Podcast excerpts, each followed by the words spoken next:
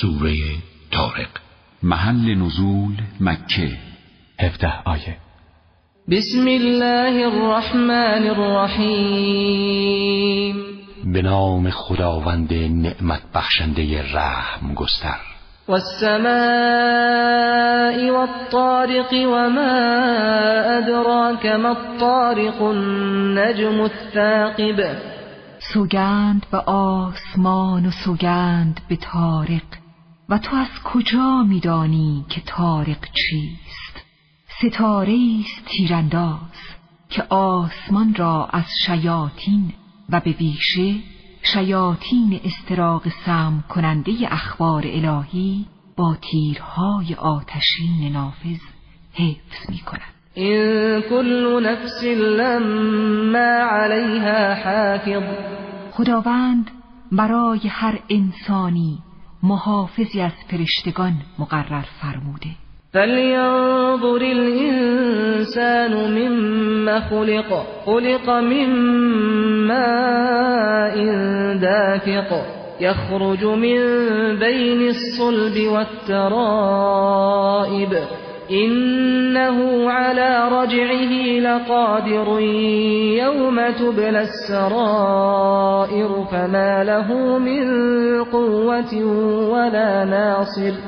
انسان باید بنگرد و بیندیشد که از چه چیز آفریده شده.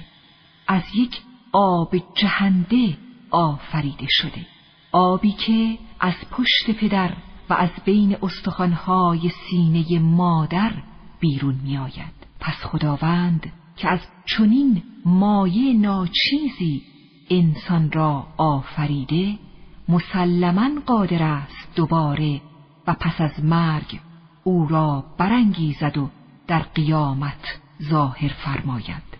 در آن روز که اسرار همگان آشکار می‌شود، انسان خطاکار هیچ قدرت و یا دوستی ندارد که در برابر عذاب الهی از او دفاع نماید. و السماء ذات الرجع والارض ذات الصدع. انه لقول فصل وما هو بالهزل. سوگند به آسمان بارانهای مکرر و سوگند به زمین که رو به دانه می شکافت و دانه‌ها در شکافها تبدیل به محصولات می شوند. سوگند به سوگندها که این قرآن کلام جدا کننده حق از باطل است و این کلام سخنی شوخی و سست نیست. انهم یکیدون کیدا و اکید کیدا. همانا کافران مدام حیله‌گری و نیرنگ می کنند و من خداوند متعال علیه حیله آنها تمهید قوی به کار می برم. فمهل الکافرین امهلهم رویدا.